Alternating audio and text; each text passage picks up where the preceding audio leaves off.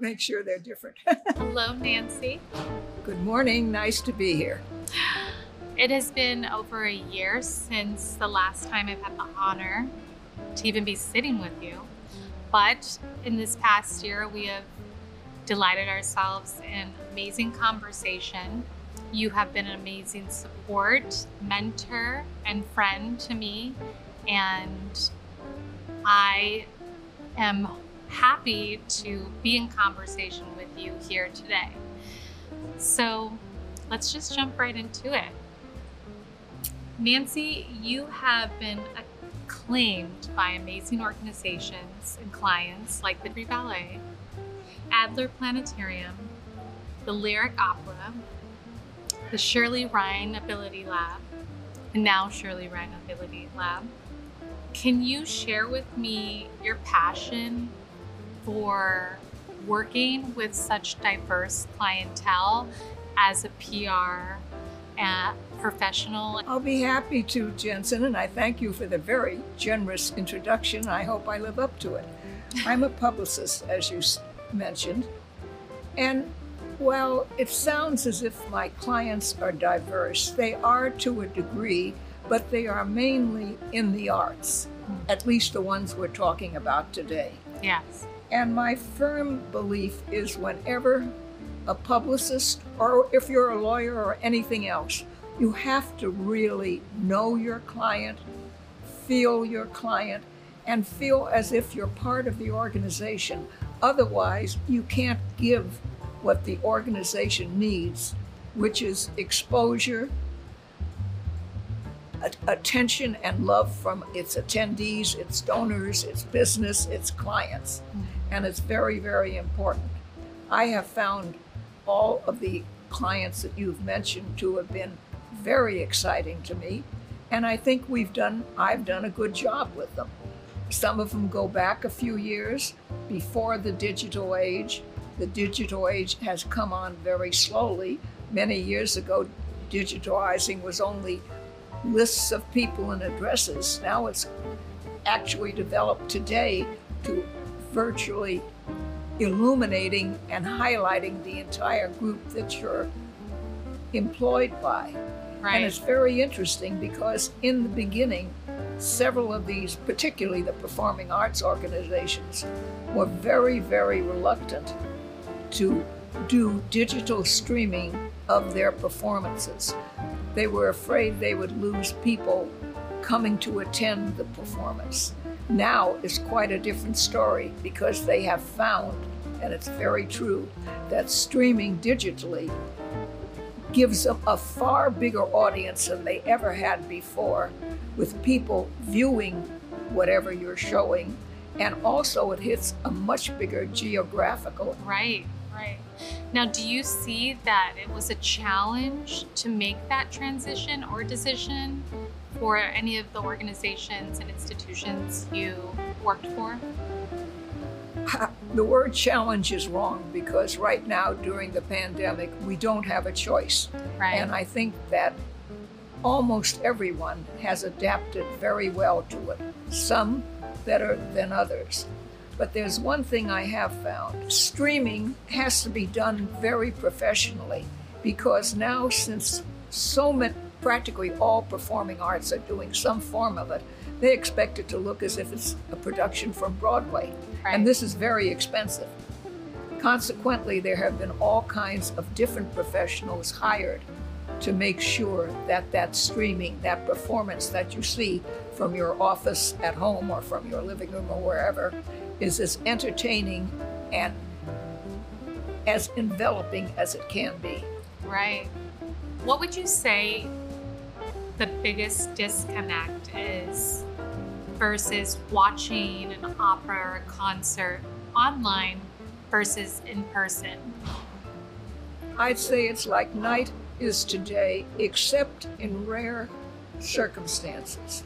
When you're sitting in a big hall and seeing a major opera or seeing 100 men playing with the symphony, right, there's a certain feeling you have with those performers because you're close to them.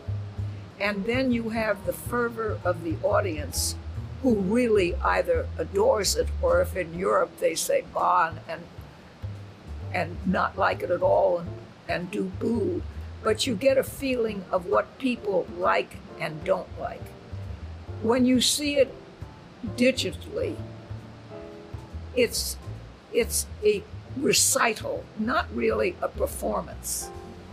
And what the Metropolitan Opera does with its stars, where you only see two in a major building in Europe with a fabulous accompanist, that's a different thing, because it's very personal and it's very, very professional. Mm-hmm. The gowns, if they're in a church, the beautiful windows behind the performance, the lighting, it's frankly almost as if you're there. The dance, actually, digitally, is interesting too, although you don't see the feet and the expressions of the dancers the way you do in a hall. Right. Even if you're in a gallery, you have glasses which will make it possible for you to see them up closer. So I think it's quite different. However, we're in different times now, and we have to adjust. And we're not sure just exactly what it's going to be tomorrow and the next day. And therefore, we have to do the best we can do at the time. And through the generations, actually, art has always come back in a very similar form. Mm-hmm. And let's hope that it will come back perhaps in a different form. But practically speaking, art, I believe, will come back one of these days in some form. After all, when you go to a museum, it's not only educational, but historic. When you hear music, it's soothing to the soul, it's comforting. When you read is so interesting to me because I can relate to it. And even just in the way that we have met and connected has been through our art experiences or our fond love for the opera or the symphony. And I think that you sharing that perspective and making it available for me to receive is so important for our generation so that we can meet each other in the middle and engage it for the future generation. I think that's brilliant. I think you're brilliant. Do you want to discuss how we're going to entice future generations? I would love to. Well, number one, I think we all have to know that the number of art lovers is minimal as against our major population. Right. And in your peer group, Jensen, you have embraced a different type of music, a different type of art, which is the way the world is. If we don't change, we'll never really increase our knowledge or our interest. But I think for your generation, it is important, in order to augment and increase the number of people who will want art back and who appreciate it, to truly talk and view and go to any type of facility or any type of performance or any type of lecture that is available, and try and bring friends with you. Right. Then go to the youngsters. You have a youngster who's just 2. Go to the 2- to 8-year-olds, go to the teenagers. Well, the 2- to 8-year-olds have to be educated in it. Yeah. My question is, before this virus struck, most of the major art organizations were taking school children on tours, lecturing them, showing them what art was, giving them tickets to musical events, and sending lecturers to the schools. This is no longer possible because of quarantine and because of spreading germs. How are these youngsters going to learn about that if they aren't educated with it? And that's quite a problem. Therefore, there has to be some way that we are going to educate these younger people, I'm not talking your generation, I mean the school age and a bit above, in classical and museum quality art. Sure. Or do we not wish to do that? And do we wish to have more rap music and street art fairs? This is something that is going to evolve, and I don't think we definitely don't know about it today. Right. So that's exactly why, that was one of the founding principles and why I founded 32peces, because for my generation, I grew up with hip hop, I grew up with pop music, and now as an adult, I've learned to fall in love with orchestral music, classical music, and even just diverse ways of instrumentation. The choice in which, reflecting now being a mother, of does it matter for my son's future?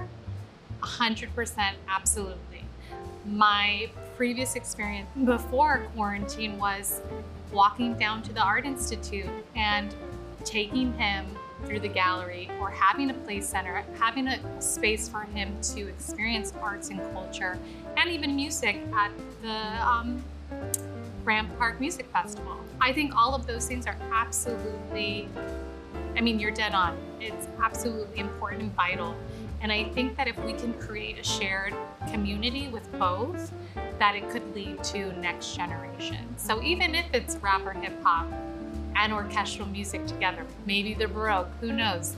I think that we can definitely find a way to create a world where we can all share that human experience. Nancy, can you share with me some of your most memorable events? Well, that has really been a fun part of my job. There were probably about several memorable events, but two or three which I found the most exciting were when I chaired and ran the programs for the Harvard Club of Chicago as a volunteer.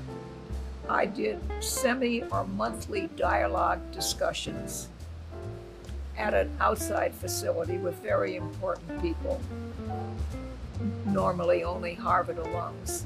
And then I did the annual award dinner, which was our main fundraiser and the big event of the year. And frankly, my most memorable event was in 1994, I believe it was, when we honored John H. Johnson of the Johnson Publishing Company, which is known for its Ebony magazine. And we gave him an award, and he responded with one of the most inspiring talks I think I've ever heard, looking forward to the future and discussing how one must truly work hard and develop, and anything is possible. Actually, that dinner was given downtown, where we could view the new band shell at Millennium Park going up. So for the Harvard speaker to speak on an academic subject, I engaged Frank Gehry, who spoke about the pavilion, which we could look down upon, and it was quite a combination. The other memorable event is actually a culmination of many years. I was one of the original publicists for the Joffrey Ballet when it came here in the late 1900s. And it was very poor. The Joffrey was very poor at the time. Wow. And not as, it was known many, many years ago, but of late, it had fallen into hard times and financial problems. But after a few years, when it celebrated its 50th anniversary, and we had managed to illuminate it totally, it was terribly exciting to me to see the interest that Chicagoans developed in the ballet. And now, of course, it is planned to house itself at Lyric Opera as a separate entity, of course, but that gives that one little section of Wacker Drive an arts complex. Maybe not quite like Lincoln Center in New York, but right, it certainly is a new beginning for the Joffrey, and I'm very pleased about it. I also did a very small program with Yo-Yo Ma, the cellist, also as a volunteer, where Yo-Yo spoke of the importance of a college liberal arts education. As you know, he's a world-renowned cellist, but he has said without the knowledge that he gained when he went to school, learning about history, foreign languages, his music would have meant a lot less to him and perhaps might not have been as inspiring to the huge audiences that he commands. Where is your favorite place to be when you're contemplating your thoughts? Oh, that's very simple.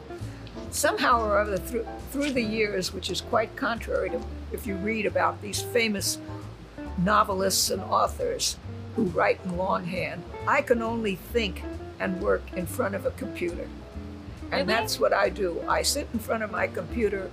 I usually have a pile of notes that I have developed when I'm working on something. Usually they're developed in longhand in a little notebook. And I put them together, and somehow when I turn on that computer, it just comes to me. Now, that's the way I work.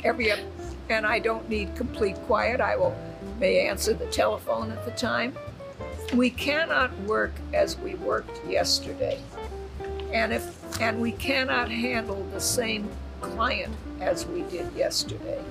We all have to adapt to the world we're living in today, tomorrow, and what maybe we can guess will be the day after that. I was a volunteer for the Harvard Club for many, many years, up till the last few years, actually. I did all their programs. I did their major events, but I was a volunteer.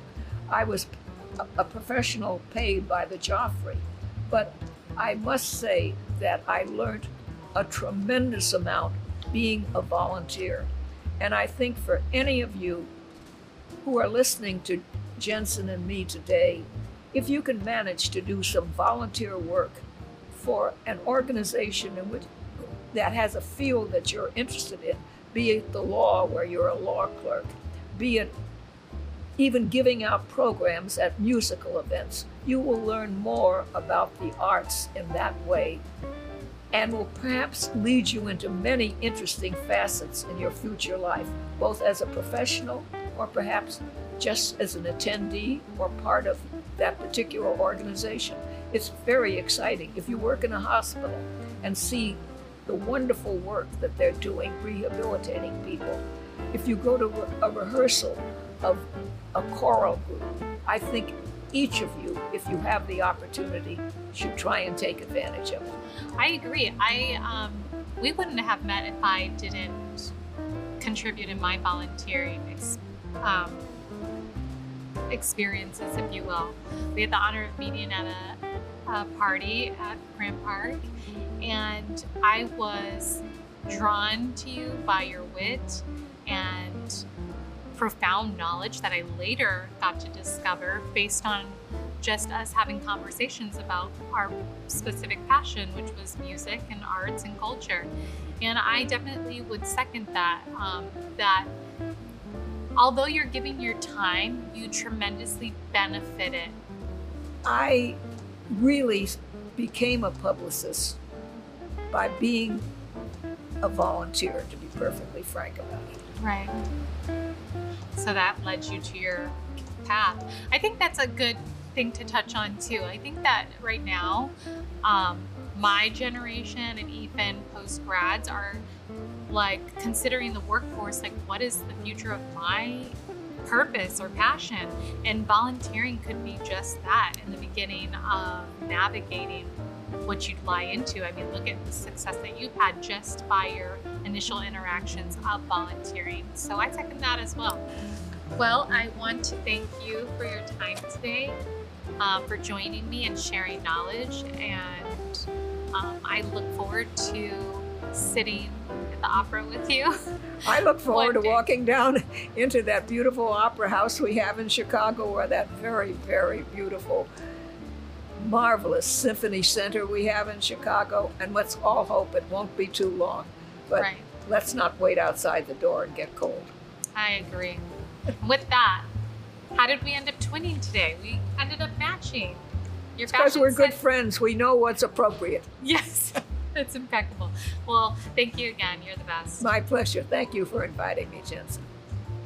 I want to thank the Albert here at Hotel EMC Squared in Chicago. They have donated their space for us today as our set. It is one of my favorite places to come to have dinner and cocktail and just join in creative conversations with friends and colleagues. So if you have not been, please come and visit when you can.